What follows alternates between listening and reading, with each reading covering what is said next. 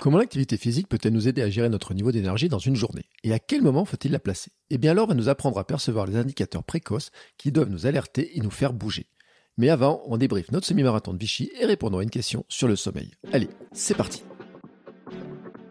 Bonjour, bonjour mes champions et mes champions, c'est Bertrand, j'espère que vous avez la forme, la patate, l'énergie, que tout va bien pour vous. Bienvenue dans ce nouveau numéro de la Minute Perf. Chaque lundi, je vous propose désormais un nouveau rendez-vous pour vous aider à progresser et performer. Avec l'or, nous proposons des zooms et des rebonds pour comprendre l'entraînement, les facteurs de performance, le fonctionnement de notre corps et de notre mental. Cela va durer plus d'une minute, mais vous allez apprendre beaucoup, beaucoup de choses pour devenir champion et championne du monde de votre monde. Et le sujet du jour, c'est l'énergie et le mouvement. Nous avons souvent des fluctuations d'énergie tout au long de la journée. Nous avions déjà parlé du sommeil, de l'alimentation et de leur impact sur cette énergie. Et aujourd'hui, nous allons parler d'un troisième pilier de Sam, le mouvement. Car oui, ça peut paraître paradoxal pour certains, mais un bon moyen de faire remonter notre niveau d'énergie physique mais aussi attentionnel quand on se sent un petit peu raplapla, un petit peu fatigué, n'est pas forcément d'aller prendre un café ou faire une sieste, mais de bouger et notamment de marcher. L'or va nous donner une technique pour analyser les indicateurs précoces d'une baisse d'énergie, à quel moment il faut bouger, avec quoi il ne faut pas les confondre? C'est une manière de mieux nous connaître. Et nous allons aussi parler de l'alimentation et de nos envies de grignoter.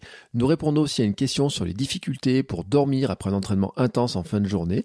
On échange sur quelques techniques sur bah, ce qui pourrait justement améliorer l'endormissement et aussi ça nous permet de faire quelques rappels sur le sommeil. Et avant, nous faisons un débrief sur notre semi-marathon de Vichy et comment nous l'avons perçu l'un et l'autre. Et avant de partager avec vous cette discussion passionnante, je fais une petite pause publicitaire car vous le savez, la pub me permet de financer en partie ma vie de podcasteur sportif et mes défis pour devenir moi aussi champion du monde de mon monde. Allez, c'est parti. Hiring for your small business? If you're not looking for professionals on LinkedIn, you're looking in the wrong place. That's like looking for your car keys in a fish tank.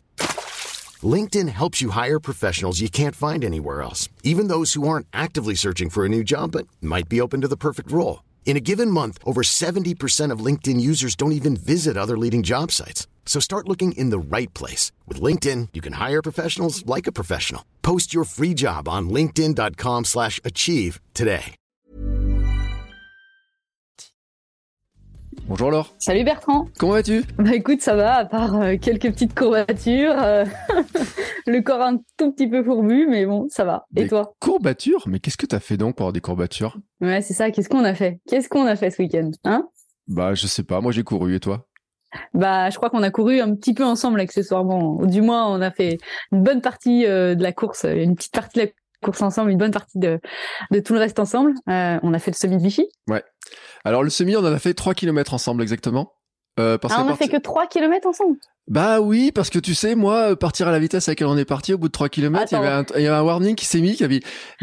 Alors, je reprécise les choses. Qui était devant au premier kilomètre? Qui est parti en 3,50 au premier kilomètre? C'est pas moi. Hein. Et je te disais, là, je pense qu'on va un peu trop vite. Et toi, tu continuais, t'étais à fond. Ça, c'est le symbole, tu sais, euh, c'est le truc, il y a un coup de pistolet et je pars à fond.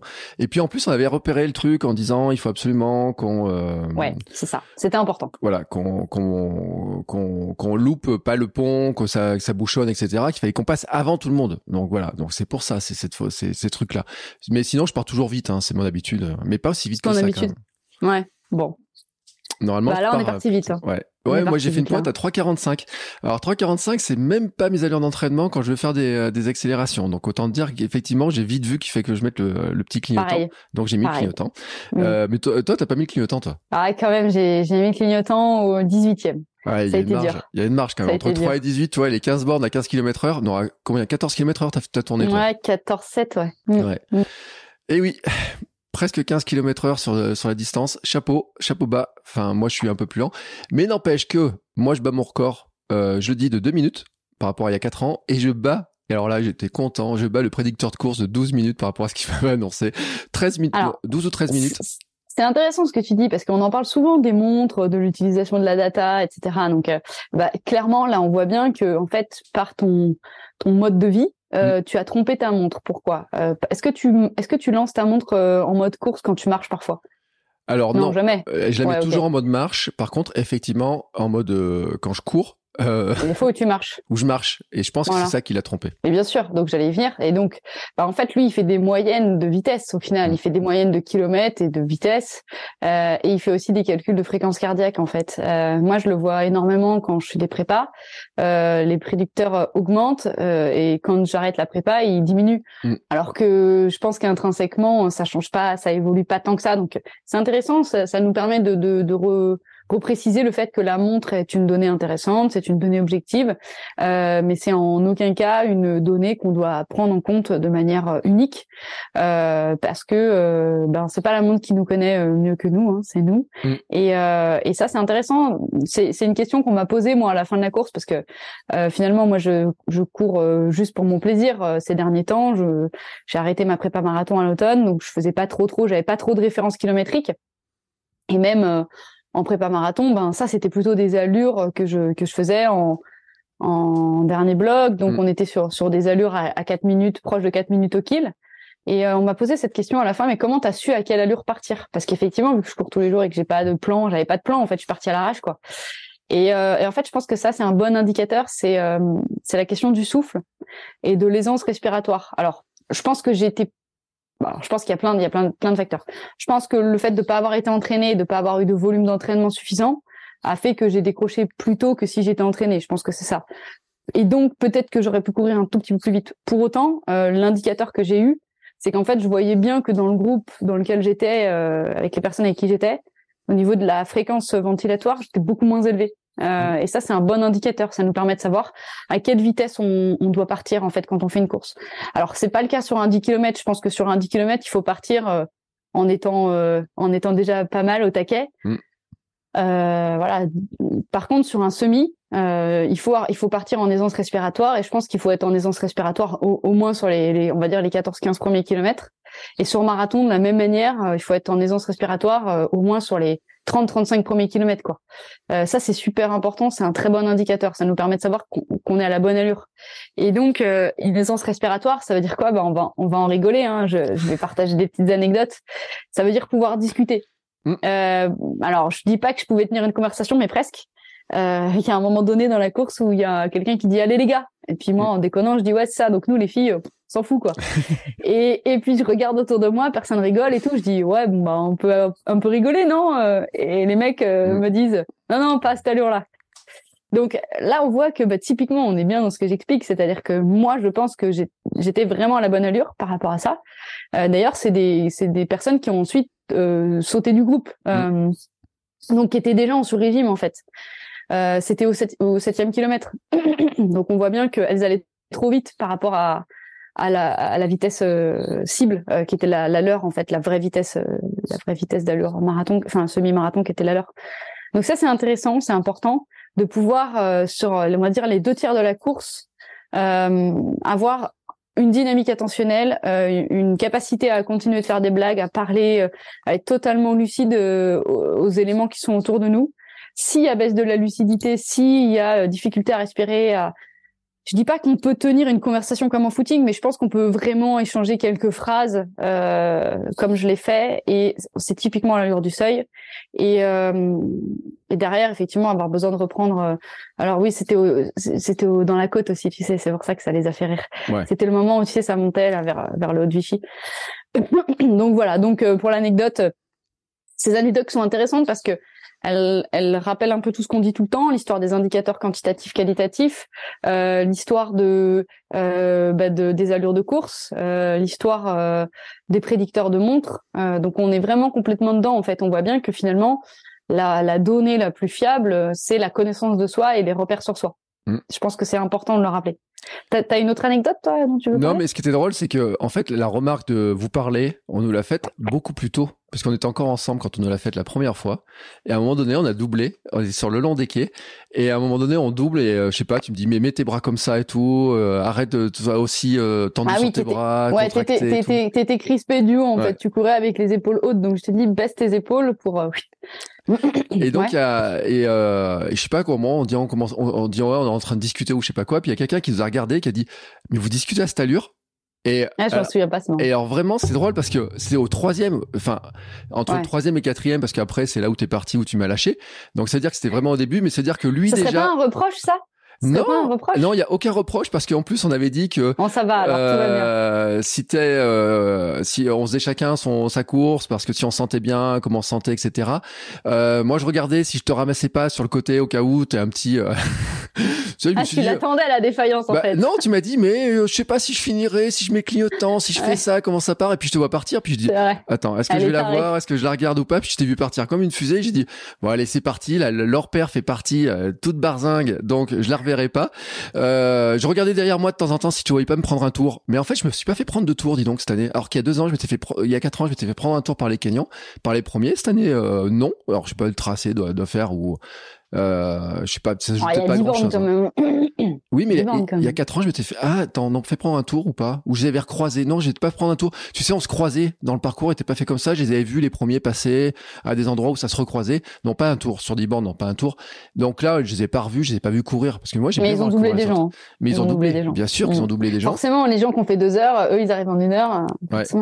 Et euh, ils ont rappelé, ils ont. Euh, alors rappelons quand même que le, j'ai vu, t'as vu Charlie Bancarel, la 93, 95 ans, qui a fini en 3h16 euh, son son semi. Euh, et 3h16, t'es sûr? Ouais. ah oui, puisqu'il est arrivé à midi quand. Euh, il est arrivé après le 10 km en fait, euh, à 95 ans, donc ça lui fait une moyenne de 6 et quelques au kilomètre. Donc saluons quand même, hein, Vière Galopant, mm. qui est. Ça, ça questionne quand même. Moi, ça me questionne. C'est-à-dire que autant je suis pour continuer de l'activité physique euh, longtemps, euh, autant euh, j'ai envie de dire quid de l'intérêt de faire une course. Alors c'est très bien, il est premier de sa catégorie, il est le seul de sa catégorie, c'est très bien, hein, je trouve ça super.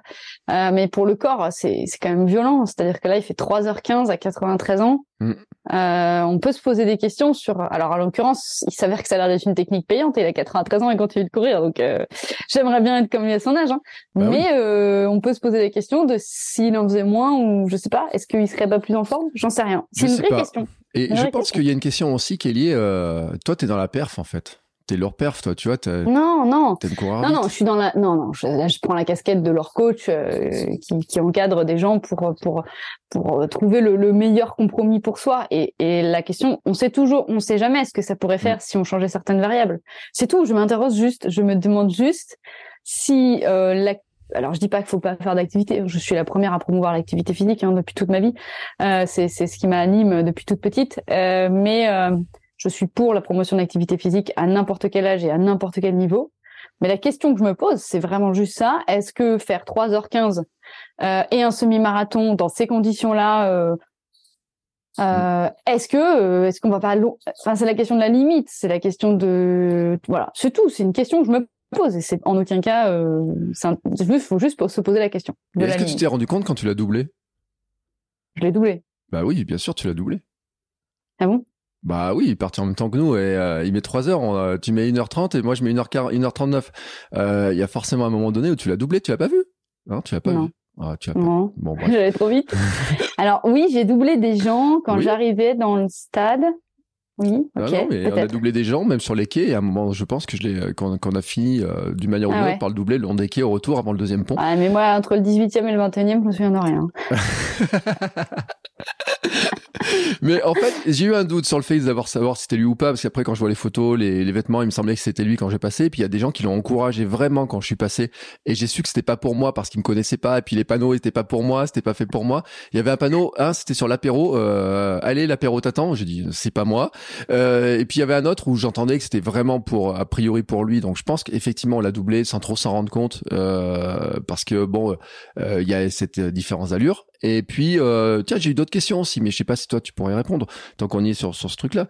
Euh, moi, on m'avait demandé, tu sais, si euh, si mon corps, en fait, comment avait réagi mon corps, elle fait de le violenter comme ça tu sais, pas le violenter, mais d'aller plus vite que ce que je vais d'habitude. Bah, c'est ce que je viens de dire. En fait, c'est, pour, pour moi, c'est, vraiment ce que je viens d'exprimer. Alors, ce que j'ai exprimé pour, pour Charlie mmh. Bancarel, mais euh, pour nous aussi, et on peut, on peut très bien parler de, de ça. Effectivement, c'est intéressant et ça va, ça va faire le lien avec l'épisode du jour, tu vas voir. Euh, l'activité physique, elle se détermine par trois grandes composantes, que sont le volume, l'intensité et le, le temps, globalement.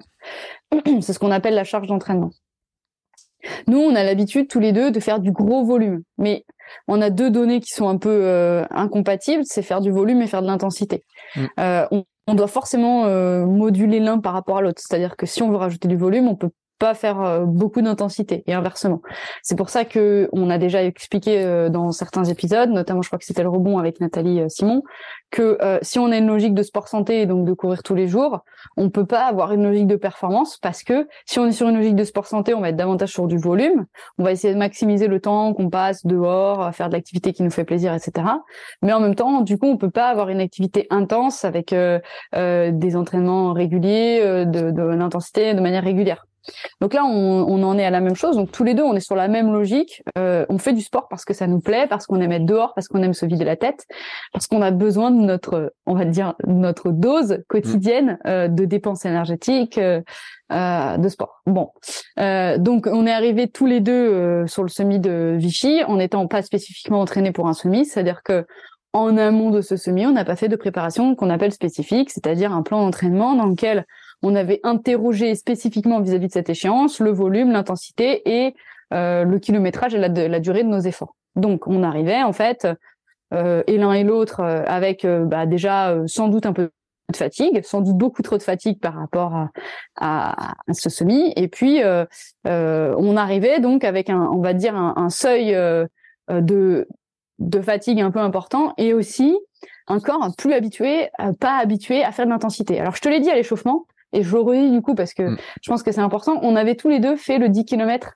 euh, du marathon pour tous, un peu en mode euh, warrior. Euh, on s'était un peu challengé en se disant, alors pas forcément au, maximum de nos ressources. Et la preuve, la preuve, pas du tout au maximum de nos ressources puisque moi je crois que je fais 41 minutes ce jour-là et euh, au marathon, euh, au semi, du coup, je passe en 42 ou un truc comme ça. Donc en fait, on voit bien que je tiens une allure de 10 bornes sur 20 km. Donc on voit bien que ce jour-là, je me challenge pas à hauteur malgré tout. Ben, euh, c'était trois semaines avant à peu près, Bertrand, c'est ça, il me semble, marathon pour tous. Tu vas nous redire toutes tes stats et toutes tes datas, mais on, l'a fait à peu près il y a trois semaines, trois semaines à mois. Non, et à l'échauffement, j'ai dit à Bertrand, tu vois, c'est pas mal parce qu'au final, on n'est pas du tout prêt, mais on a quand même fait une séance un peu entre guillemets référent spécifique, on a fait un 10 bornes à fond. Et donc effectivement, moi je suis convaincue que ce 10 bornes, il nous a quand même permis. Alors il a rien, il a rien construit d'un point de vue des ressources. Il hein, faut être totalement lucide. Il nous a juste permis d'ajuster des, des, des, allures de course et d'avoir un peu des repères à, à, cette allure, parce que finalement on a couru un peu et l'un et l'autre proche de l'allure du 10 bornes qu'on a fait seul pour le marathon pour tous. Euh, donc effectivement, c'est important de se poser la question de dans quelle mesure une course euh, va avoir un impact physiologique. Euh, moi, je le vois. Hein, là, ça fait 48 heures j'ai mal partout. Mm. J'ai eu des j'ai eu des problèmes de de pour m'alimenter dimanche et lundi. Ça me fait souvent ça après un effort intense. J'avais eu ça après mon marathon. après mon marathon, pendant 24 heures, j'avais pas à manger, quoi. Donc c'est problématique parce qu'il y a une grosse dépense énergétique et derrière, il n'y a pas d'apport suffisant. Donc, donc on voit bien que l'activité physique, c'est un peu euh, une, courbe avec un seuil, hein, une courbe en U inversée. Hein. Euh, il y a des effets euh, jusqu'à une certaine intensité, un certain volume, etc. Mais il y a un moment donné où on bascule dans, dans des effets négatifs, plus d'effets négatifs que d'effets positifs. Et donc la question que tu nous poses, elle est intéressante, c'est de dire, ok, ben à partir de quand on peut savoir que là, on, on bascule dans quelque chose de négatif? Alors c'est pas parce qu'on a fait un semi, qu'on a mal partout, que j'ai eu les que j'ai rencontré les difficultés que j'ai rencontrées, que c'est vraiment gravissime. Non, c'est juste une charge à un moment donné, c'est ponctuel. Ce qu'il faudrait pas, c'est que derrière, on en rajoute euh, le week-end prochain et le week-end d'après, le week-end encore d'après. Et ça, c'est le problème de certaines personnes euh, qui ont des calendriers de courses à rallonge, qui enchaînent les courses parce que euh, ça fait kiffer les courses, c'est sûr, c'est mm. grisant, on rencontre du monde, on, Moi, j'ai pris un plaisir fou à courir à cette allure-là, c'est c'est c'est c'est sûr. mais effectivement, derrière, c'est la question de qu'est-ce que le corps peut encaisser et jusqu'où il peut l'encaisser. Donc ça, c'est un message que moi j'ai envie de faire passer aujourd'hui. Euh, enchaîner les courses, c'est pas bien. Enchaîner le volume, c'est pas bien. Et il faut toujours avoir en tête qu'est-ce qu'on veut. Et, moi, enfin pour le coup, pour le coup, on a, on a fait n'importe. Enfin moi, j'ai fait n'importe quoi par rapport à ce que je raconte. C'est-à-dire, j'ai pas du tout suivi ce que je dis toujours dans les épisodes. Euh, je suis dans une logique de santé et je me mets une misère de dingue sur un 21 alors que je suis pas prête. Bon, il s'avère que pourquoi je le fais et pourquoi je l'ai fait. Attention, hein, je, je, je, me connais super bien, je cours depuis que je suis toute petite. J'ai vraiment une bonne connaissance de, de ce que je suis. J'avais dit à Bertrand, si ça va pas au 18e, j'arrête. Parce que je savais qu'entre 18 et 21, c'est pas pareil. Euh, il y a 3 km euh, d'après, il reste 15, 15 minutes. Entre faire 1h15 et 1h30 à fond, c'est pas tout, tout, à fait la même chose. Euh, je savais aussi, je, je, me connais aussi très très bien. Hein, C'est-à-dire que j'ai eu une fringale qui n'était pas une grosse fringale au point de voilà. Euh, donc ça, c'est important de bien se connaître et c'est aussi important parce qu'on a on a un tel volume euh, d'entraînement que derrière, c'est comme si on avait créé un matelas en fait sur lequel on peut prendre appui et, et donc c'est c'est ça, c'est ce que je dis souvent aux personnes que j'encadre. Le problème aujourd'hui, c'est qu'on est dans une société où on veut tout tout de suite. Les gens commencent le running et disent je veux faire un marathon. Ouais, mais attends, avant de faire un marathon, on peut le faire. Hein. Je dis, il y a pas de problème, on peut le faire. Et on peut bien le faire aussi. Hein. Mm. On peut, on peut mettre deux ans de course. Au bout de deux ans de course, on peut faire un marathon et bien le faire. La question, c'est qu'est-ce qui se passe derrière? Et mm. en fait, on peut aussi très bien faire un marathon, machin. Si derrière on retemporise et qu'on recalme et tout, il n'y a pas de problème. Le problème, c'est qu'on est et c'est et c'est tous. Hein, je suis la première là-dedans. Hein, on est dans une société du toujours plus. Donc on va finir le marathon et puis on va se dire je veux ci ou je veux ça il y a une fille qui s'est claquée, je sais pas si tu as entendu ou tu as vu, il y a une fille qui était allongée par terre, euh, que Océane, je sais pas si elle nous écoute, je lui enverrai l'épisode, euh, qui s'est fait un claquage. Euh, Océane, elle a fait un, un, semi, puis un marathon, et là elle prépare un 100 km. Euh, elle est dans cette logique mm. un peu, euh, et, et je, moi je la comprends, je suis comme elle. Hein. J'étais prête à lui dire, vas-y, je fais les 100 bornes avec toi. Donc, euh, je, je, on est dans cette logique du toujours plus. Et bah, attends, tu te marres, mais on, on évoquait l'idée de faire un 24 heures quand même. Donc bon, on est sur ouais, alors il était annulé le 24 heures, donc euh, c'était le 24 heures qu'on devait faire avec les hamsters. Euh, on avait parlé de faire le pour rappeler à 24 heures où je, on disait à Rennes, on ramène tous les hamsters et on disait euh, qui veut vient. C'est ça. Et on a dit pourquoi pas. Mais bon, c'est annulé. Bon, voilà. Donc il y a plein de choses là-dedans et moi je crois vraiment que la seule manière de ne pas dépasser ses limites, c'est un de se connaître et deux peut-être aussi de bien se faire encadrer. On le répétera jamais assez, mais euh, par des gens qui connaissent, par des gens qui vont mesurer, par des gens voilà, c'est important. Et c'est pas parce qu'on se fait encadrer qu'on va pas se blesser ou qu'on va pas aller trop loin, qu'on va pas si ou qu'on va. Attention, hein, une nouvelle fois, le corps n'est pas une machine. C'est très compliqué de comprendre le fonctionnement de quelqu'un.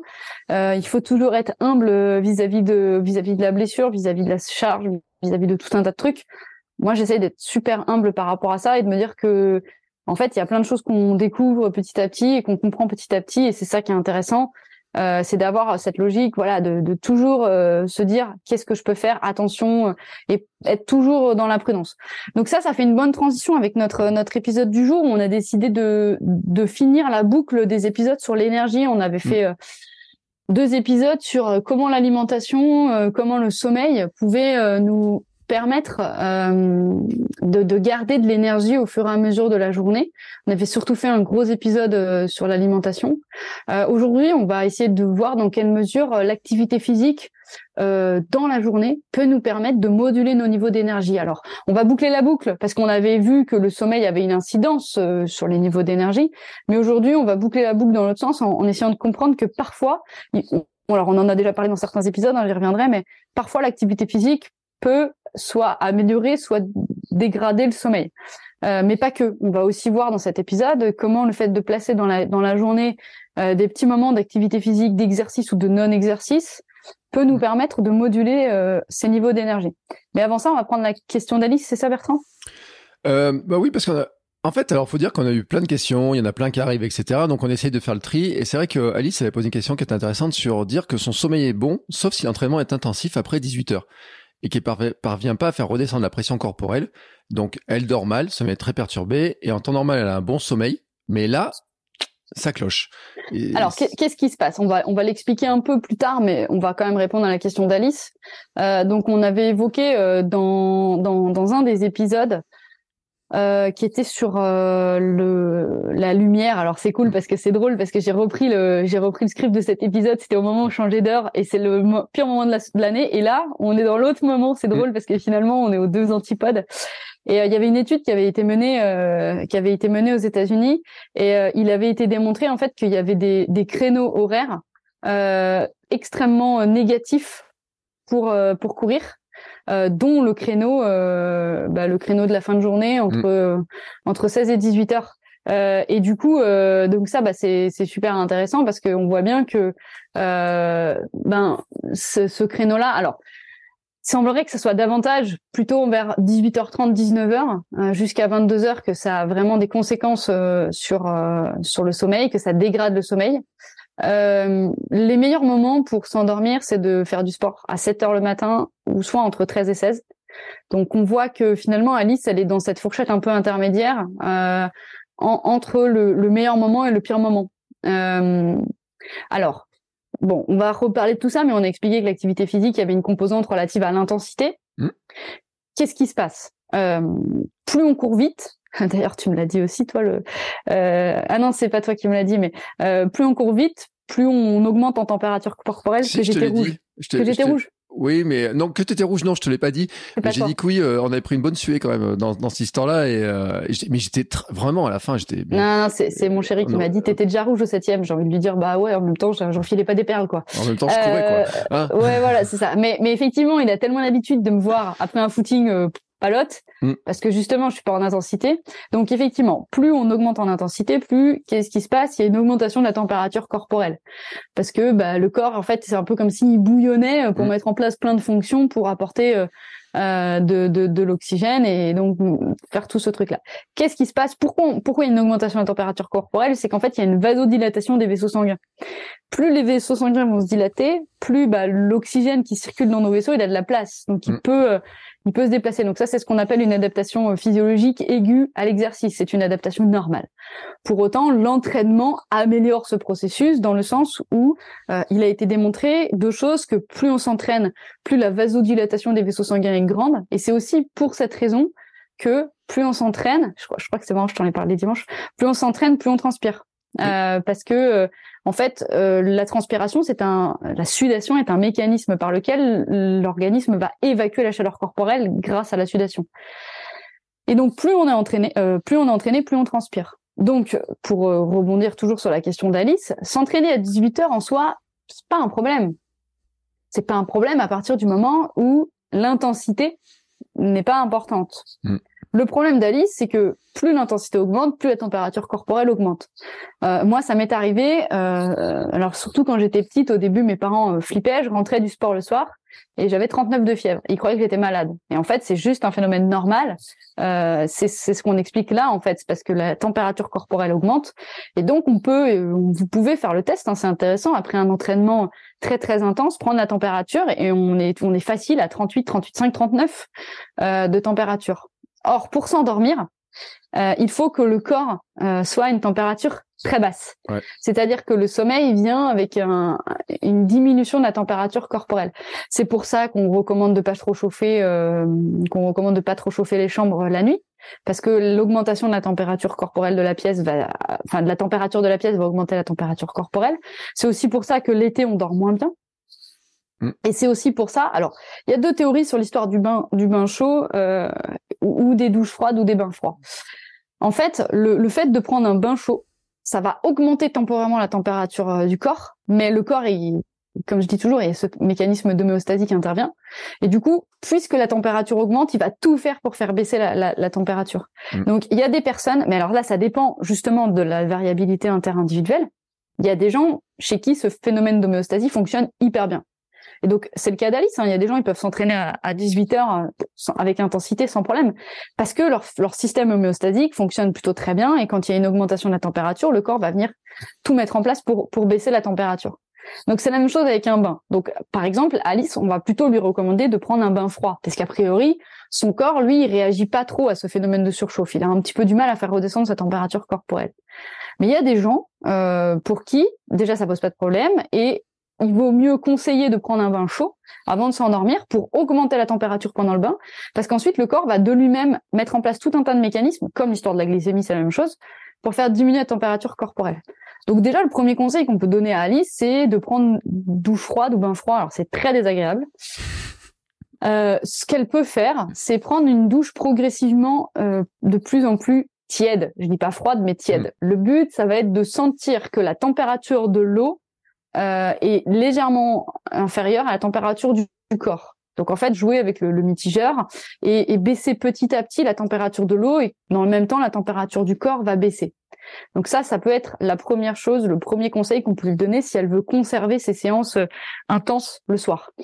Euh, deuxième conseil, c'est dans la mesure du possible de privilégier les séances à intensité le matin, donc mmh. peut-être le week-end s'il n'y a pas le temps en semaine. Euh, et, euh, et, donc de, laisser euh, pour le soir des footings, des tentes, euh, voilà. Autre chose, euh, ça peut être aussi de, de, faire un énorme retour au calme avec une énorme récupération pour maximiser ce, temps de retour de retour au calme. Alors l'hiver c'est d'autant plus simple parce que bah, du coup il fait froid dehors donc on va trottiner doucement et on va venir abaisser la température corporelle avec la, la température extérieure. Euh, l'été, c'est plus compliqué parce qu'on finit la séance, on est vraiment rouge écarlate, on a chaud de partout, les tempes, on, sent même parfois les tempes, euh, le, sang battre dans les tempes. Euh, donc là, c'est beaucoup plus compliqué. Mais en même temps, l'été, c'est beaucoup moins désagréable de prendre une douche froide. Et donc, clairement, euh, privilégier un bain froid, ça peut être juste les jambes aussi. Hein. Ça peut être juste de tremper les jambes. Il y a des personnes qui adorent, il y a des personnes qui détestent. bon. Après, euh, pourquoi le, bain froid? Bah, Le bain froid va créer un, mécanisme de vasoconstriction des vaisseaux sanguins, donc de s'opposer à cette fameuse vasodilatation. Et donc, en, créant cette vasoconstriction, il va envoyer la, densité qui est dans le sang, elle va être plus importante. Donc déjà, la récupération va être plus grande euh, parce qu'il y a plus de, plus, plus grosse pression qui va s'opérer. Et, euh, et donc voilà. Donc Effectivement, euh, 18 heures en intensité, c'est vraiment pas le bon moment. C'est vraiment pas le meilleur moment et la meilleure intensité pour avoir un bon sommeil. Euh, il y a des personnes chez qui ça ne fait strictement rien. Il y a des personnes qui s'entraînent très tard le soir, chez qui ça n'a pas forcément d'impact. Euh, en l'occurrence, si Alice commence à sentir, euh, alors autre question qui vient dans la question et pour laquelle on n'a pas de réponse, c'est qu'est-ce que Alice elle mange? Mm. Euh, suite à cet entraînement de 18 heures parce que euh, on sait aussi que euh, bah, le fait de manger des glucides complexes, d'avoir d'avoir un repas avec une charge glycémique qui est plutôt bas, bah, c'est plutôt favorable pour avoir un bon sommeil. donc ça c'est des éléments aussi qu'on peut remettre entre guillemets dans dans dans la balance et pour répondre à la question.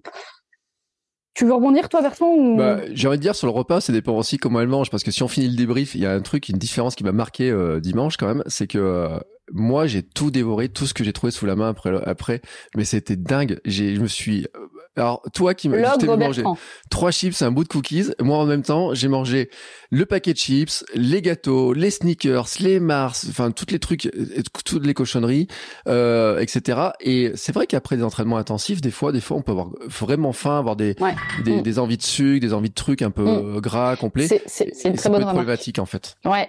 En fait, voilà, ce qu'on expliquait, il y a deux types de, de réactions euh, face à l'effort intense. Euh, et, et, une nouvelle fois, il y a des variables intra-individuelles aussi. Hein. Euh, moi, je peux. Alors, moi, je sais que clairement, euh, les efforts très intenses et très longs, type euh, comme on a fait dimanche, où vraiment je me mets, je me mets dans le rouge. Euh, là, j'ai pas faim, j'arrive pas. Et, et encore, j'ai mis du temps. Hein, j'ai mis beaucoup, beaucoup de temps à manger normalement. même là, c'est encore un peu dégradé. mais après, sur des intensités modérées, c'est plus fluctuant.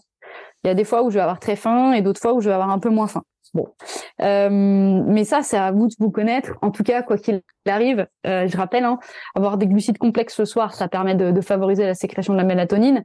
Euh, le fait d'avoir un index glycémique, une charge glycémique globale sur le repas, euh, ça permet de limiter ce fameux pic de glycémie et donc cette fameuse hypoglycémie réactionnelle en pleine nuit qui crée des réveils nocturnes. Mm. Euh, donc super important, on en a parlé dans, le dans les précédents épisodes. Donc effectivement, une autre donnée à prendre en compte, au-delà de l'entraînement en tant que tel, c'est derrière euh, qu'est-ce que qu'est-ce qu'on mange et comment on, comment on récupère quoi. Et puis, alors, j'ai une dernière remarque aussi, c'est une sensibilité, mais alors, sur des entraînements, moi, je l'ai pas remarqué, mais sur des gros efforts, tu sais, type des trails, les trucs euh, longs, ou même après le marathon, je me, rappelle, tu sais, les douleurs, tu peux avoir les espèces de euh, courbatures qui commencent à apparaître, les douleurs où t'es pas bien, etc. Euh, gêne aussi le, sommeil et ça peut perturber aussi. C'est pour ça que des fois, ces gros ces gros efforts et on sait quand on est super fatigué puis moi je l'ai connu il y a une époque aussi je me rappelle quand on faisait de la randonnée, quand j'étais gamin, j'entendais les anciens, ils disaient voilà, on a trop marché, on a fait 30 bandes dans les Alpes ou je sais pas quoi avec des cols. J'arrive pas à dormir parce que j'ai mal aux jambes, j'arrive pas à trouver ma position.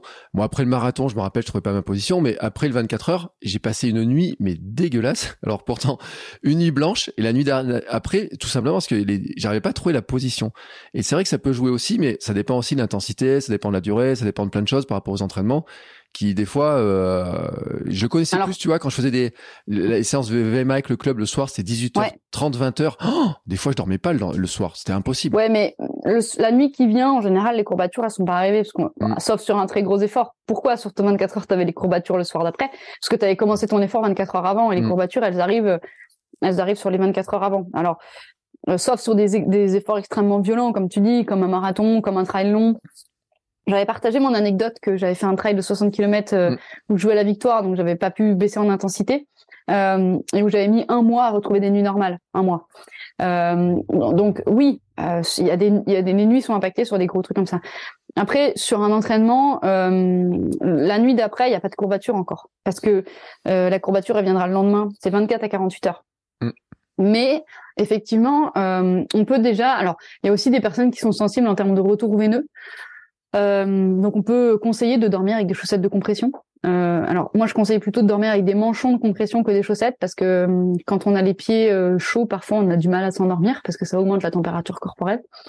Euh, moi je le fais, hein. j'ai dormi avec des manchons de compression bah, les deux nuits qu'on suivi parce que je suis sensible à ça et parce que je, je vois bien que ça a des conséquences sur ma récupération mmh. énormes. Donc ça, ça peut être un truc intéressant. Euh, et voilà, moi, je pense qu'on a pas mal répondu à la question d'Alice. Bah oui, on a fait un bon tour et c'est vrai que ça pose plein de questions. Que c'est là où on voit après qu'on est chacun euh, nos, nos, petites variables, nos, nos, éléments.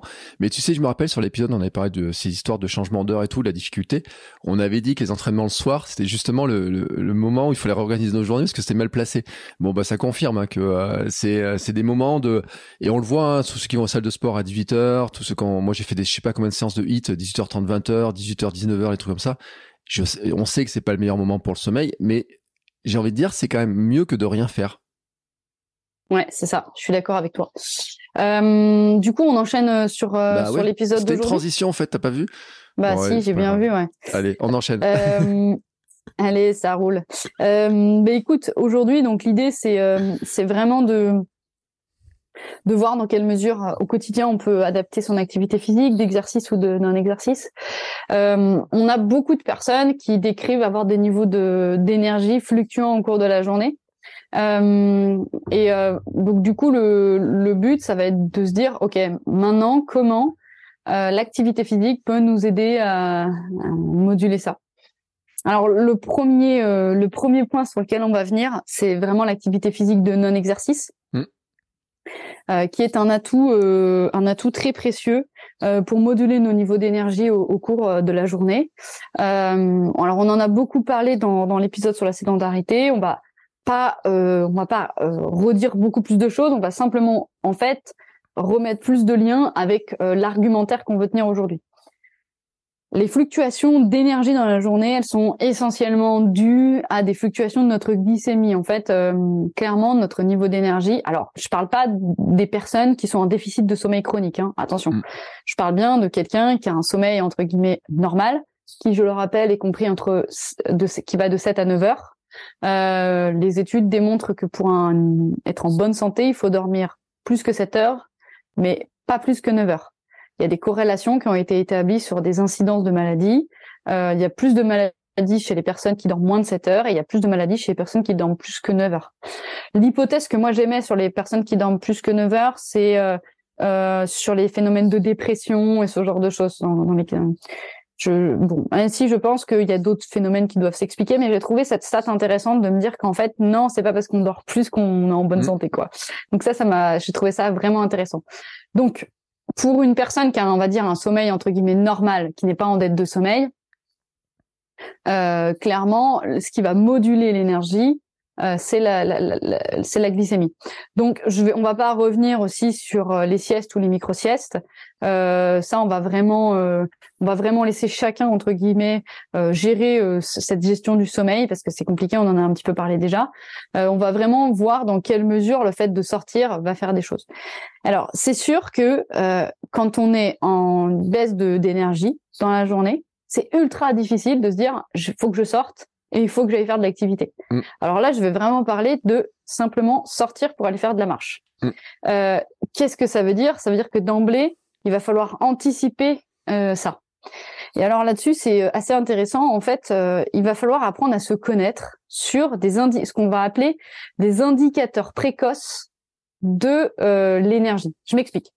En fait, dans notre vie de tous les jours, on a des seuils d'acceptabilité de tout un tas de choses. On a des seuils d'acceptabilité de la douleur, euh, de la violence, euh, euh, de l'agression, de, tout un tas de choses, de, toutes les valeurs morales.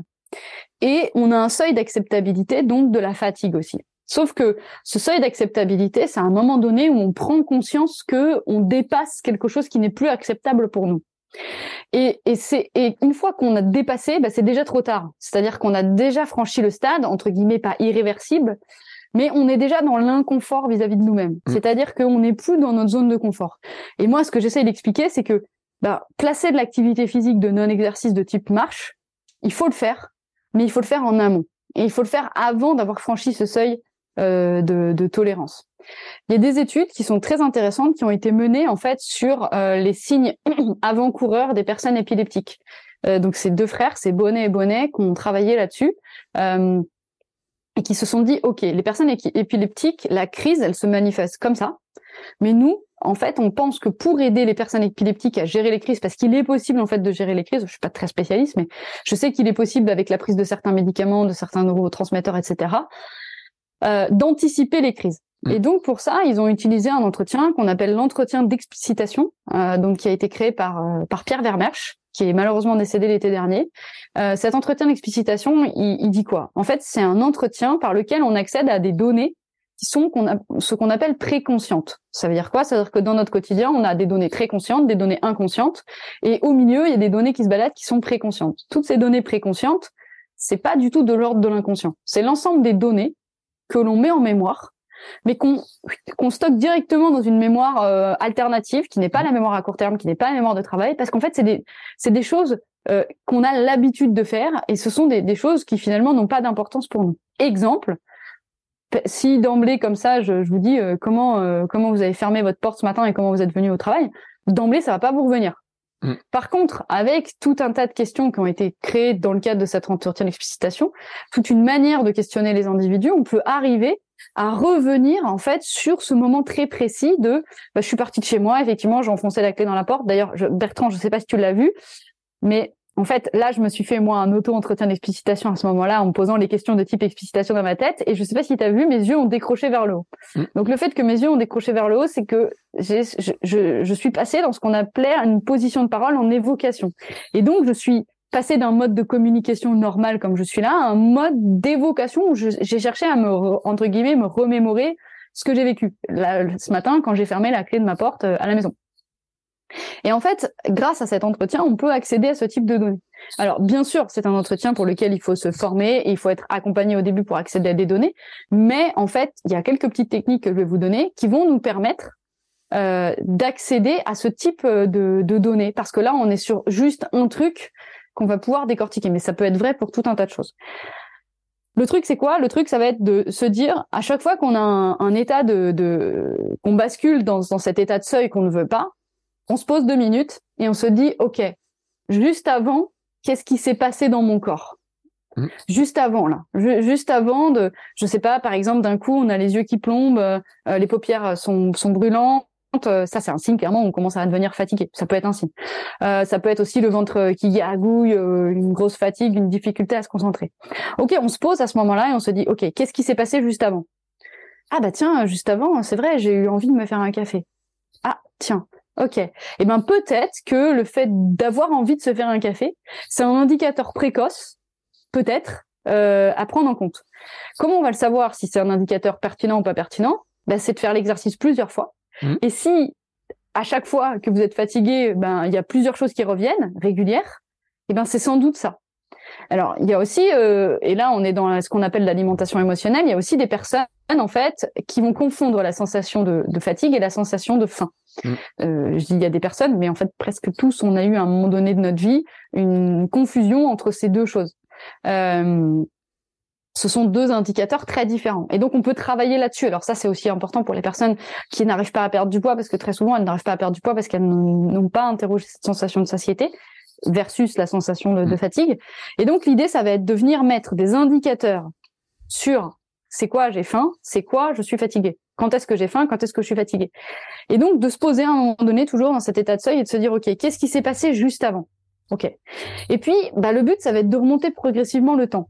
C'est-à-dire une fois qu'on est sûr que le café c'est déjà un indicateur de la fatigue, bah, le but c'est d'en retrouver encore d'autres des indicateurs parce que plus on va remonter loin dans nos indicateurs, plus on va pouvoir anticiper les crises.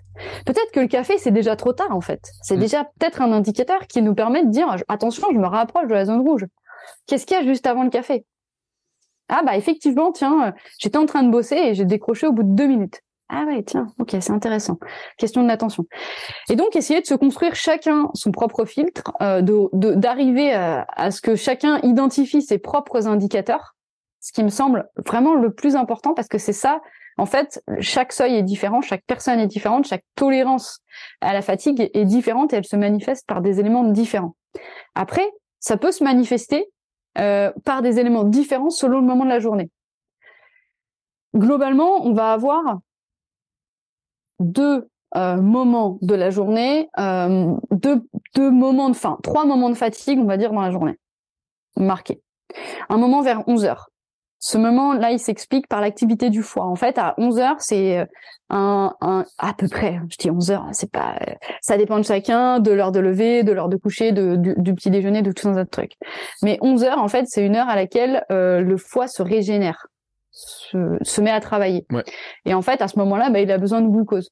Donc en fait, il capte du glucose, du coup baisse de la glycémie, du coup forcément petite petite baisse de la tension, petit petit pic. C'est aussi le moment où le petit déj il commence à être un petit peu loin. Donc euh, voilà. Donc faut pas céder à la tentation de la collation de 11 heures parce que c'est pas bon parce que c'est justement le moment où le foie il est en train de euh, de faire ce qu'on appelle une forme de néoglucogénèse, donc qui, restructure ses stocks de glycogène. Euh, et donc faut le laisser travailler en fait. Pour autant, on va être fatigué, il va falloir essayer de, de pallier à cette fatigue. Donc typiquement, on va essayer d'identifier à quel moment notre foie il travaille le matin et d'aller marcher un tout petit peu avant parce qu'en fait, si on déclenche l'activité juste avant, on va pas le sentir. Mm. On va pas le sentir qu'il est, est fatigué. Euh, donc, donc ça, ça me paraît intéressant. Donc du coup, ben mettre une marche, euh, une petite marche euh, le matin, juste avant. Ou alors, si on a un vélo d'appartement, se mettre 10 à 15, 20 minutes de vélo. Pourquoi? Parce qu'en fait, l'activité, elle va sécréter tout un tas d'hormones qui vont dynamiser, qui vont booster, qui vont réveiller. Et donc derrière, on va pas sentir ces effets, ces effets de la fatigue ça, c'est le, premier premier moment de la journée où on va être fatigué et qui sera différent euh, des autres. Le deuxième moment de la journée où on est fatigué, c'est juste après le repas du midi. Là, c'est normal, c'est ce qu'on appelle l'hypoglycémie postprandiale. Euh, donc là, c'est pas tant lié euh, à quoi que ce soit, c'est juste normal. En fait, c'est juste dû au fait qu'on a mangé, on, notre corps il, il, a fait un pic de glycémie et derrière on est un peu la, courbe de glycémie est en train de s'effondrer. Et donc là c'est pareil, on peut identifier des choses. Le truc, ça va être de voir au bout de combien de temps il faut aller marcher. Alors moi j'ai eu la chance de pouvoir le faire avec un capteur de glycémie. Euh, je savais qu'il fallait pas que j'attende plus de 15 minutes avant la fin du repas pour aller marcher. Parce que si j'attendais, j'étais déjà dans ma chute de glycémie, j'étais déjà fatiguée. Donc globalement, il faut se dire que effectivement, on va on va avoir des, des, fluctuations de la glycémie 15 à 20 minutes avant la fin après la fin du repas. Donc mm. ce qui est cool, c'est on finit le café, on finit le thé, on finit le repas et on va marcher direct. On n'attend même pas en fait. On se remet en activité tout de suite après. Euh, c'est beaucoup moins violent, c'est violent, mais c'est beaucoup moins violent que d'attendre euh, 20 minutes et de se dire allez je me pose 5 minutes. Ça c'est pas ça c'est pas vrai. Et, et cette petite marche d'après le repas, elle va vraiment redonner de l'énergie sur tout le reste de la journée. Mm. Dans l'absolu, il faudrait, il faudrait marcher 20 à 30 minutes. 30 minutes, c'est idéal après le repas. Parce qu'en fait, en faisant ça, ben, on capte énormément euh, du glucose disponible dans le sang et on évite, en fait, cette fameuse, cette fameuse baisse de la glycémie euh, en début en début d'après-midi. Donc, aller marcher 30 minutes après le repas, tout le monde peut le faire. Euh, on prend un tout petit peu moins de temps pour le repas, on mange un tout petit peu plus vite, on décale ses horaires Et c'est carrément possible. C'est encore mieux en ce moment avec euh, le retour de la luminosité. C'est super, on capte de la luminosité et c'est double effet qui se coule parce que on a la vitamine D. Dernier moment, enfin deuxième moment vraiment crucial et, et on va rebondir du coup parce que c'est aussi ça qu'on veut aborder ensemble aujourd'hui. C'est vers, ça dépend des individus, 14, 15, 16, 17 heures, de nouveaux coups de mou. Alors pourquoi je dis 14 Moi, ça m'est arrivé de constater que quand je mange tôt, vers mmh. midi, si je mange pas de protéines, 14 heures j'ai la dalle. 14 heures j'ai un coup de mou. Et en fait, c'est juste parce que bah, effectivement le repas était pas équilibré, euh, il n'y avait pas de protéines et donc il n'y avait pas cet effet en fait euh, de, de satiété euh, longtemps. Donc déjà un conseil, ben, on en a parlé, un hein, mettre de la protéine dans les repas du midi, c'est hyper important. Euh, donc ensuite, s'il y a de la protéine et des glucides complexes, globalement, on n'a pas de coup de mou avant 16 heures. Mm. Et ensuite, le coup de mou, donc il arrive entre 16 et, 18 heures euh, globalement, selon ce qu'on a mangé, euh, voilà. Bon, ben, clairement, l'idée, ça va être soit de placer son activité physique à cette heure-là, et donc une nouvelle fois de ne pas attendre d'avoir le coup de barre pour aller faire son activité physique. Donc, si vous constatez que le coup de barre, il arrive euh, plutôt vers 16 heures, euh, bah, essayez de partir à 15h30. Alors ça, c'est attention, hein, c'est idéal si on travaille à la maison, si on peut organiser ses horaires, etc. De placer l'activité physique juste avant. Mm. Il y a des gens qui travaillent, qui ont des horaires de boulot, qui peuvent pas. Donc, pour ces personnes-là, moi, je leur recommande de placer l'activité physique soit le matin avant d'aller travailler, soit le midi. Pourquoi? Parce qu'en fait, l'activité physique euh, en début ou en milieu de journée va créer un effet boost tout au long de la journée, pour deux raisons. D'une part, parce que bah, ça va sécréter toute la journée, ça va permettre de sécréter toute la journée des hormones apaisantes comme la dopamine, la noradrénaline, j'en parle souvent, hein. on m'a dit que j'en parlais souvent, mais c'est, une conséquence de l'activité physique où on sécrète ce type d'hormones qui sont plutôt apaisantes. Ok mm. Autre, autre effet, c'est que euh, quand on sait qu'on a l'entraînement euh, le soir euh, tard, euh, ça crée une charge mentale, ça, ça crée un, ça crée une sorte de, de pression mentale. Euh, et on se dit ah il faut que j'y aille, il faut que j'y aille, il faut que j'y aille. Et donc ça c'est sûr que ça ça produit une baisse d'énergie, ça produit une diminution des niveaux d'énergie, c'est une certitude. Euh, et, donc ça ne fait que renforcer cette logique un peu de fatigue et un peu de euh, voilà de, de, baisse d'énergie tout au long de la journée. Euh, donc on voit bien que placer l'activité physique soit au début de la journée, soit au milieu de la journée, c'est bien plus favorable pour moduler ces niveaux d'énergie que de la placer le soir pour toutes les raisons qu'on vient pour toutes les raisons qu'on vient d'évoquer. Euh, je sais pas si tu veux rebondir, euh, Bertrand, mais euh, bon voilà. Je non, pense mais moi il y a un truc qui est sûr, c'est que j'ai appris à me connaître. Et en fait, je me rends compte que j'ai fait euh, ces fameux questionnaires, ces fameux indicateurs. Euh, quand j'ai commencé à travailler en freelance, je me suis rendu compte à quel point j'ai changé mon mode de vie. Et notamment, j'allais marcher tous les jours. Et je sais qu'il y a des moments il y avait un truc, c'est j'arrivais plus à taper sur mon clavier, je devais écrire des articles. J'ai même fait un article de blog très très vieux qui avait dit je suis complètement à la bourre, je suis à la rage, je suis charrette, je rentre des textes, mais si je vais pas marcher, je sais que je les rendrai pas. Et je le, c'est mon indicateur et je me rappelle bien parce que je suis allé monter au sommet de ma petite montagne du Puy de Chalut là, qui a un petit truc qui est bien raide. J'ai fait deux trois photos là-haut, je suis rentré. Allez, grosso modo, ça fait une demi-heure et dans la demi-heure qui a suivi, j'avais fini tout ce que j'arrivais pas à faire et c'était un indicateur qui me qui me permettait de savoir en fait, je m'étais rendu compte que dans l'après-midi, il y a un moment donné, je tombais quoi. Et après, avant, à l'époque, je mangeais, tu vois, j'allais manger des M&M's. Alors c'est un autre truc dont j'ai pas parlé, c'est qu'en fait l'activité physique ça augmente la dynamique attentionnelle, la charge mm. attentionnelle, la capacité attentionnelle. En fait c'est un double effet euh, sur euh, les niveaux d'énergie, c'est un, un, effet sur les niveaux d'énergie physique, mais aussi mm. sur les niveaux d'énergie intellectuelle, euh, cognitif, attentionnel. Et effectivement en fait ça a été démontré. Hein. Euh, là où on est le plus efficace, euh, c'est en marchant. Euh, et, et, moi, c'est pas par hasard. Hein, je le dis souvent aux personnes que j'encadre. Euh, ben, en fait, je fais souvent des, des, des, des régulations audio, audio euh, en marchant parce qu'en fait, je suis hyper créative. Pourquoi? Tout simplement parce que le sang circule bien. Tout simplement parce qu'on a une, on a une bonne circulation du sang, donc on a un bon apport de nutriments et, et d'oxygène au cerveau. Et donc c'est pour ça. Donc le fait d'aller marcher, le cerveau est ultra oxygéné et le cerveau il a besoin d'oxygène pour fonctionner. Donc bien sûr, ça a aussi des effets sur l'aspect mental euh, de, la concentration, etc. Et combien il y a d'étudiants euh, qui, nous disent ah, j'ai été faire un footing et après j'ai pu apprendre mon cours euh, super bien et tout. Enfin moi j'entends j'entends super souvent. Et moi la première, hein, dans mes, même dans des périodes de vie où j'ai énormément travaillé, j'en parlais il y a pas longtemps, mais je repensais à la période où j'ai où j'ai préparé les oraux de la grègue, euh, bah, l'agrégation pendant un mois, euh, j'ai fait que ça, euh, et en fait bah, tous les jours je me prenais une pause au moins d'une heure pour aller courir. et je revenais, j'étais beaucoup plus beaucoup plus d'attaques parce que on était parce que j'étais plus plus plus motivée, plus plus j'avais ma capacité d'attention qui était plus grande et, et, voilà. Donc non non, tout ça c'est super important et il faut vraiment en tenir compte. Euh, maintenant, peut-être qu'on peut envisager des, de soulever des précautions mmh. euh, pour euh, préserver son sommeil euh, quand on est sportif. Alors moi j'ai fait un petit peu une liste, j'ai trouvé cinq grandes précautions euh, qu'on peut qu'on peut valoriser euh, pour préserver son sommeil tout en étant sportif. La première précaution, c'est d'avoir un intervalle de 2 à 3 heures entre la fin de l'activité physique et l'heure du coucher. Euh, donc on voit bien hein, qu'Alice, elle est dans cet intervalle. Hein, en, Alors si elle s'entraîne à 18h, elle va peut-être pas finir avant 19h, 19h30. Mm. Donc on voit que finalement, elle est peut-être pas si large que ça. Voilà, mm. donc ça c'est intéressant. Euh, donc en fait, euh, voilà, on peut vraiment euh, jouer là-dessus euh, et donc essayer de, de, bien avoir cette histoire de 2-3 heures. Donc plus on est sensible, plus on va aller vers les 3 heures et voilà. Autre chose, donc j'en ai déjà parlé, hein, prendre une douche qui va petit à petit se, se, rafraîchir pour éviter donc ce, fameux effet rebond de la température dont, dont on a parlé. Euh, autre chose dont j'ai pas parlé, ça va être de limiter vraiment tout ce qui va être euh, les lumières euh, blanches euh, pendant ce temps entre le moment où je rentre du sport et le moment où je me couche. Euh, c'est sûr que si on diminue, on diminue totalement la lumière blanche, donc on fait pas de téléphone, on fait pas de télé, ça peut peut-être vraiment aider à, à trouver un niveau de d'endormissement qui est qui est top.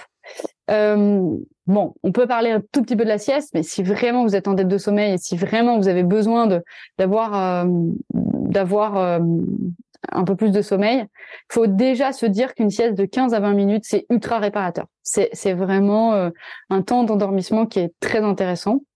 Et puis aussi, on en a déjà parlé, mais moi je le dis, hein, j'ai vu des effets de, ça sur mon, sur mon organisme. Euh, ne pas déréguler son corps, c'est-à-dire euh, ne pas avoir plus d'une heure euh, d'écart entre le moment où on se couche la semaine et on se couche le week-end. C'est ultra important. Alors bien sûr, ça arrive à tout le monde de manière exceptionnelle de faire une soirée, une fête, voilà, mais c'est sûr que si tous les week-ends, euh, vendredi, samedi, vous couchez tard, ça fait deux soirs sur sept dans la semaine, euh, où derrière, euh, bah, il y a énormément de, de dérèglements vis-à-vis du corps, et donc euh, bah, le corps il va pas aimer ça, quoi. Donc, donc attention à ça et, suivez ces conseils, et normalement, ça devrait permettre en fait de de faire ça. Autre chose dont on peut parler aussi dans cet épisode, c'est ok. On a vu comment l'activité physique au quotidien, elle peut moduler nos niveaux d'énergie.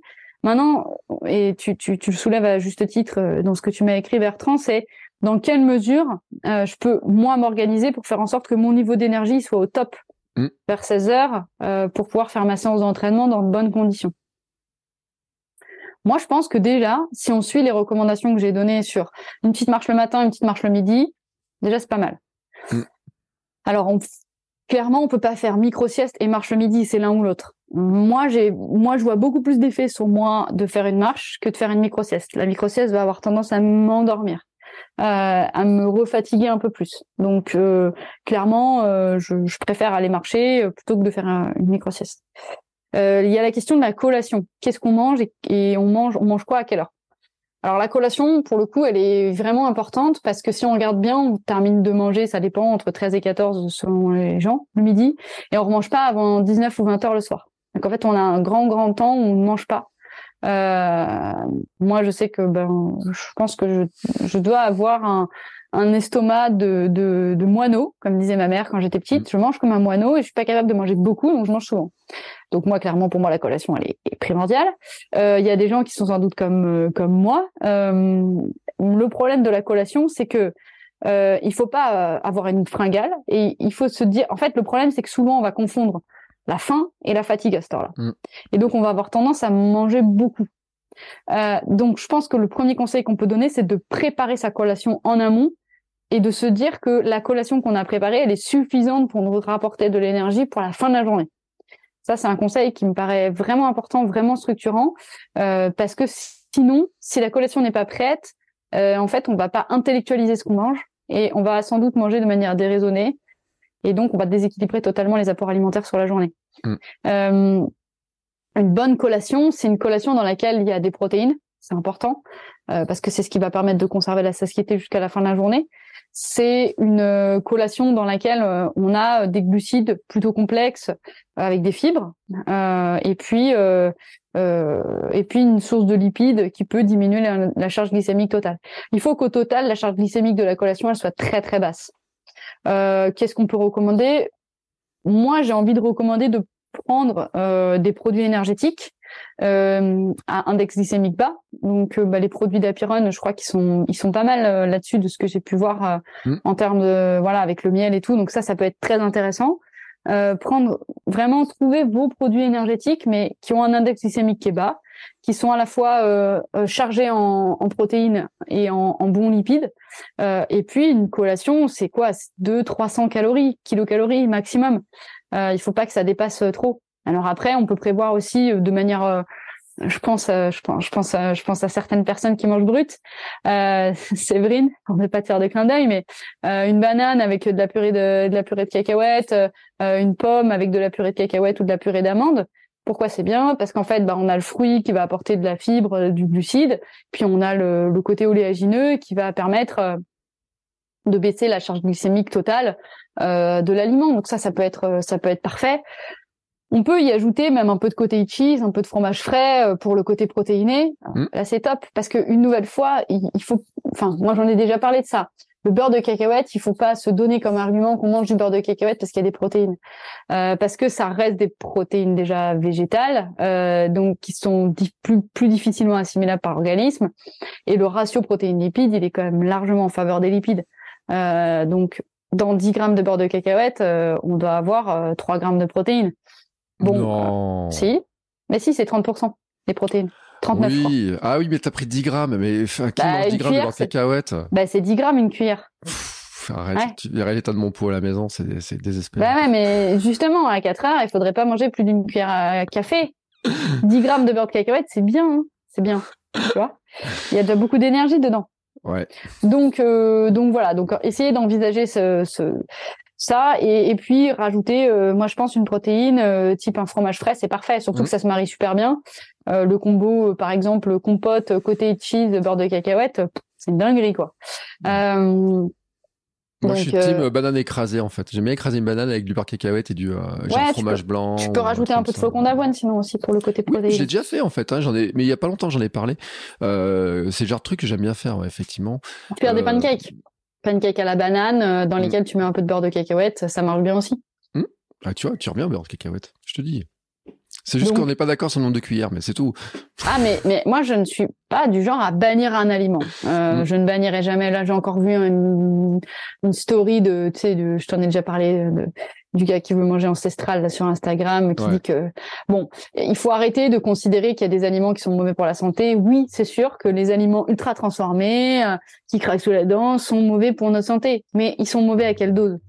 Euh. Voilà, c'est tout. Si je mange euh, trois chips tous les soirs parce que c'est mon kiff de manger trois chips tous les soirs, bah c'est ok quoi. Est-ce que tu peux vraiment manger que trois chips? C'est ça le truc, c'est ça le problème après. C'est est-ce qu'on peut vraiment manger? Regarde, bah si, hein, je pense que dimanche j'ai pas mangé plus de trois chips. Hein. Ouais, c'est moi qui ai mangé Allez, 10, 10. Mais bon, euh, mais clairement, euh, je tombe dans le paquet de belins, je veux pas en manger deux, c'est sûr. Euh, c'est pour ça que je m'interdis de prendre euh, des des, des belins la semaine. Euh, mais la question c'est ça, la question c'est tout est bon, tout est une question de proportion et de quantité. Mm. Le beurre de cacahuète n'est absolument pas mauvais pour l'organisme. C'est pas c'est pas non plus bon. Hein, la purée de cacahuète, elle est pas forcément bonne pour la santé. Euh, il y a des oméga 6, euh, donc. Mais pour autant, c'est un aliment plaisir. C'est ton plaisir. Et donc euh, l'alimentation, c'est pas que euh, du euh, des apports énergétiques. on se fait aussi plaisir par l'alimentation. C'est pas par hasard si la gastronomie est un art. Donc si pour toi le beurre de cacahuète constitue, constitue un aliment plaisir, il faut le garder. C'est super important. C'est super important. par contre, il faut pas se se leurrer soi-même mmh. euh, en pensant qu'on se fait du bien en mangeant du beurre de cacahuète. C'est faux. On se fait pas du bien en mangeant du beurre de cacahuète. On se fait du bien en mangeant des légumes, en mangeant des protéines, en mangeant des légumineuses. On se fait du bien en mangeant ce type de produit vraiment brut, euh, avec un volume alimentaire intéressant, avec une densité alimentaire très faible. Le problème du beurre de cacahuète, c'est que ça reste ultra calorique, euh, que ça reste chargé en oméga 6, qui sont plutôt des, des, des, des lipides pro-inflammatoires, hein, on le sait mmh. maintenant. Euh, donc c'est pas grave. Euh, c'est pas parce que tu vas manger une cuillère de, de beurre de cacahuète tous les jours que tu vas tomber malade. Parce que, parce que le ratio entre le bénéfice psychologique que ça va te procurer et ça n'aura aucune contrainte, on va dire, sur le plan physiologique sur ton corps, ben, il est largement en faveur du psychologique, donc faut y aller. Mm. Euh, par contre, c'est sûr que si tout au long de la journée, tu me dis que tu manges que du chocolat, du beurre de cacahuète, là, il va y avoir un problème. Tout est une question de dosage. Voilà, tout est une question de dosage. Et une nouvelle fois, euh, si toute ta journée, elle est tip-top et que tu as des légumes et que tu as des fruits et que tu as des fibres et que tu as des céréales complètes, derrière, un petit peu de beurre de cacahuète au goûter, euh, c'est parfait, quoi. Enfin voilà, au contraire, allons-y, quoi. Et, euh, et même si au goûter, tu mangeais un prince, par exemple, un BN ou un gâteau comme ça, ultra industriel ou un sneakers, ou... c'est pas grave, en fait. Parce que si, in fine, c'est ton plaisir de la journée et que c'est le truc qui va te procurer un maximum de bien-être sur le plan psychologique, bah c'est ok. Alors, je pense que il faudrait pas le systématiser tous les jours dans le sens mm. où ça reste des produits qui sont ultra transformés, qui sont industriels, qui sont chargés en sucre. Mais à nouveau, tout est une question de dosage. Euh, si euh, prendre un carré de chocolat tous les jours, qui est, même sucré, même un carré de chocolat Lindt avec des, des noisettes au lait, admettons un truc ultra sucré, c'est ok parce que au global, l'apport calorique, le pourcentage en termes d'apport calorique de ce chocolat par rapport à la journée, c'est quoi? C'est 1%, 2%. Mm. Donc au final, c'est que dalle. Et donc c'est vraiment ça, c'est vraiment important à, à, à, déculpabiliser parce que malheureusement, on, là, on est dans une logique où on fait une collation ultra saine avec euh, avec la, la, la, petite pomme, euh, le, petit oléagineux. On retombe dans une logique en fait de dogme et euh, et, et c'est comme ça aussi qu'on tombe dans l'orthorexie. Et, et, et c'est le problème après. C'est que on, on, veut toujours passer d'un extrême à l'autre. Et nous on n'est pas là euh, dans ces épisodes. Bien sûr on est là pour donner des bons conseils. Mais à un moment donné c'est bien aussi que ces bons conseils ils soient remis dans un contexte de vie qui est plus global euh, dans lequel on peut pas toujours faire que des bonnes choses. Euh, mm. je, ne suis pas en train de dire qu'il faut faire que des mauvaises choses hein. j'ai bien dit il faut que ces bonnes choses soient limitées bien sûr mais elles doivent exister. Elles doivent exister. Alors après, il y a, y a, des personnes qui prennent pas forcément le plaisir à, à manger. Euh, euh, Bertrand m'a fait découvrir dimanche euh, le sneakers au beurre de cacahuète, c'est super bon. Euh, moi, j'ai trouvé ça super bon. Mais d'ailleurs, t'étais surpris, j'en ai mangé vraiment un tout petit bout en fait, mm. et ça m'a suffi euh, parce que je, je vais pas. Moi, je suis pas du genre à prendre un plaisir à manger beaucoup de choses en grosse quantité. Mais il y a des personnes qui prennent même pas de plaisir à manger ça en fait. Bon bah donc chacun est différent. Il faut trouver son plaisir là où il y en a. Il y a des gens c'est plutôt le salé, il y a des gens c'est ben voilà. Mais dans dans l'esprit, moi c'est ça que je voulais dire, c'est que l'énergie, elle vient aussi de la, du, mental et du psychologique. Hein. Mm. Et donc euh, euh, accepter l'idée qu'on se fait plaisir intellectuellement, c'est déjà accepter l'idée euh, qu'on va avoir un bon niveau d'énergie. Parce que si on est frustré en permanence toute la journée parce que euh, on a un régime alimentaire qui est hyper restrictif et qui est pas du tout satisfaisant, euh, bah, notre niveau d'énergie va aussi baisser à cause de ça, quoi. Mais tu sais, j'ai une question subsidiaire à poser, mais en plus, je pense que ça va m'arriver ce, dès. Euh, bon, on enregistre mardi aujourd'hui, mais euh, donc dès jeudi, je pense que ça risque de m'arriver cette histoire-là. C'est, je vais à une conférence et probablement, tu sais, il peut y avoir des petites viennoiseries. Mais tu sais, c'est comme les gens au boulot, il y a quelqu'un qui amène des viennoiseries, il peut y avoir des formations, des fois t'as des viennoiseries. Je sais pas combien j'ai fait de formations où les, ils amenaient des viennoiseries, le café, etc. Et, euh, et ça tombe. Alors généralement en plus ça tombe dans les moments. Alors soit c'est en entrée de départ, c'est autour de 9 heures. Bon, mm. c'est une chose. Et t'as déjà déjeuné avant, donc mm. t'as mm. ce truc. Soit ça arrive sur la pause, qui arrive justement sur ton créneau de 11 heures. Tu fais quoi avec ces viennoiseries qui arrivent là, ces petits trucs comme ça là? Alors moi ma réponse elle est facile parce que moi j'aime pas ça. Euh, ah. donc euh, bah, ou alors j'aime pas mais quand c'est super bon, tu vois. Parce que souvent, le problème de ces viennoiseries-là, c'est que c'est souvent le problème des trucs industriels mm. euh, qui ont été réchauffés ou pas. Euh, donc souvent, on n'y trouve pas un max de plaisir. Mm. Euh, pourtant, c'est ultra tentant. Et puis, il y a aussi, le... Ah, là, on est complètement dans l'alimentation sociale. C'est-à-dire manger pour euh, appartenir à un groupe social euh, donné et se conformer au code du groupe social dans lequel on est. Euh, donc là, clairement, tu as raison, c'est une très bonne question. Euh, céder à la tentation, c'est clairement prendre le risque d'un crash de glycémie euh, juste après. Hein. Euh, donc, il y a deux solutions. La première, c'est de ne pas prendre de petit-déj euh, ou de manger beaucoup moins petit-déj et de mmh. te réserver en fait dans ton apport énergétique le, euh, le, le, petit plaisir de la, du mini croissant ou du truc, mais d'en prendre un quoi. Euh, le truc qu'il faudrait pas faire, c'est le prendre avec un jus d'orange, parce que très souvent quand c'est comme ça, ils servent des jus d'orange en plus. Donc là, tu te fais un, un, un crack, euh, un crack de glycémie euh, de dingue. Euh, dans l'absolu, ce qui peut être bien, euh, c'est alors là, c'est une stratégie euh, à anticiper, euh, c'est d'avoir quelques amandes euh, ou quelques oléagineux avec toi. Alors pas les pas les noix de cajou que tu m'as fait goûter dimanche parce qu'il y a du sucre dedans, mais des, des, amandes brutes ou des noix brutes ou même un tout petit peu si alors beurre de cacahuète c'est plus chaud à transporter, mais pour le prendre avec ton croissant pour justement limiter la, la, la, glycémie à ce moment-là. Mm. ça, ça peut être intéressant. Ou alors, si tu peux, c'est euh, le prendre et aller marcher tout de suite après. Mm. Euh, mais c'est plus compliqué. Effectivement, c'est mais je l'ai vécu moi en colloque euh, plusieurs fois. C'est un gros piège parce que en fait, on est dans un cercle social où les gens font ça, donc on fait ça pour faire comme eux. Si on le fait pas, on se marginalise en quelque sorte.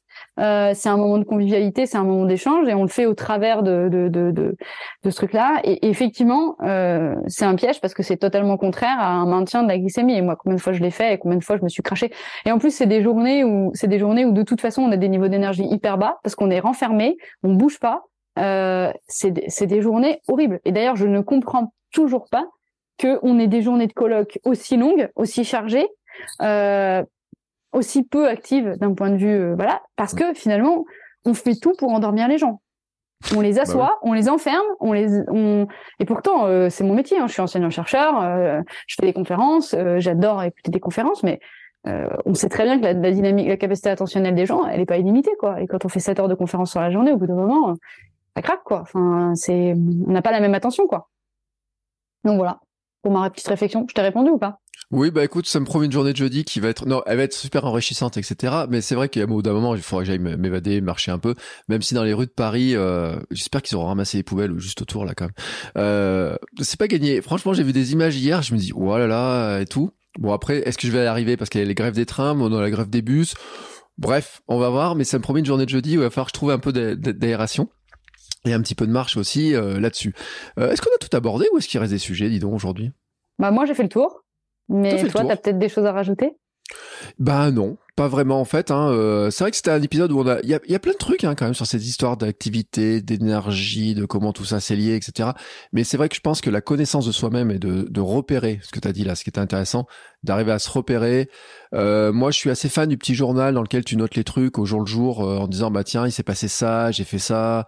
Mm. Euh, je le fais pour le sommeil, mais je le fais aussi pour l'alimentation. Mais là, ça va plus loin qu'un journal. Hein. C'est vraiment, en fait, c'est c'est un truc. Si on laisse passer le moment, on n'y reviendra plus. Ouais. C'est vraiment au moment où on a le coup de barre, se dire ok, il s'est passé quoi avant. Mm. Mais vraiment essayer d'être dans une logique d'enquête vis-à-vis de soi et de se dire qu'est-ce que j'ai ressenti, qu'est-ce que j'ai pensé, qu'est-ce que euh, voilà, et qu'est-ce que j'ai fait? Il y a tout ça aussi, hein. Euh, et, et, trouver des trouver des solutions. Et je pense que je pense qu'on peut vite trouver des solutions. Ouais. Et c'est vrai, et tu as parlé tout à l'heure de la, du, du, café, de l'envie de se faire un café à certaines heures, etc. On fera un truc sur la caféine un jour parce que c'est il y a, y a, trop de sujets à aborder.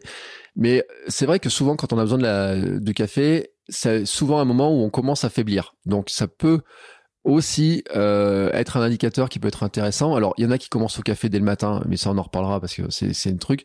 Mais c'est vrai que dans la matinée, il y a des créneaux comme ça où on peut avoir ce besoin et justement dans cette notion d'enquête, euh, ça peut être intéressant. Rien que le côté plaisir. Moi, je mm. sais que euh, bah tu vois là on enregistre, il est 10h15, je sais que j'ai une matinée encore super longue après.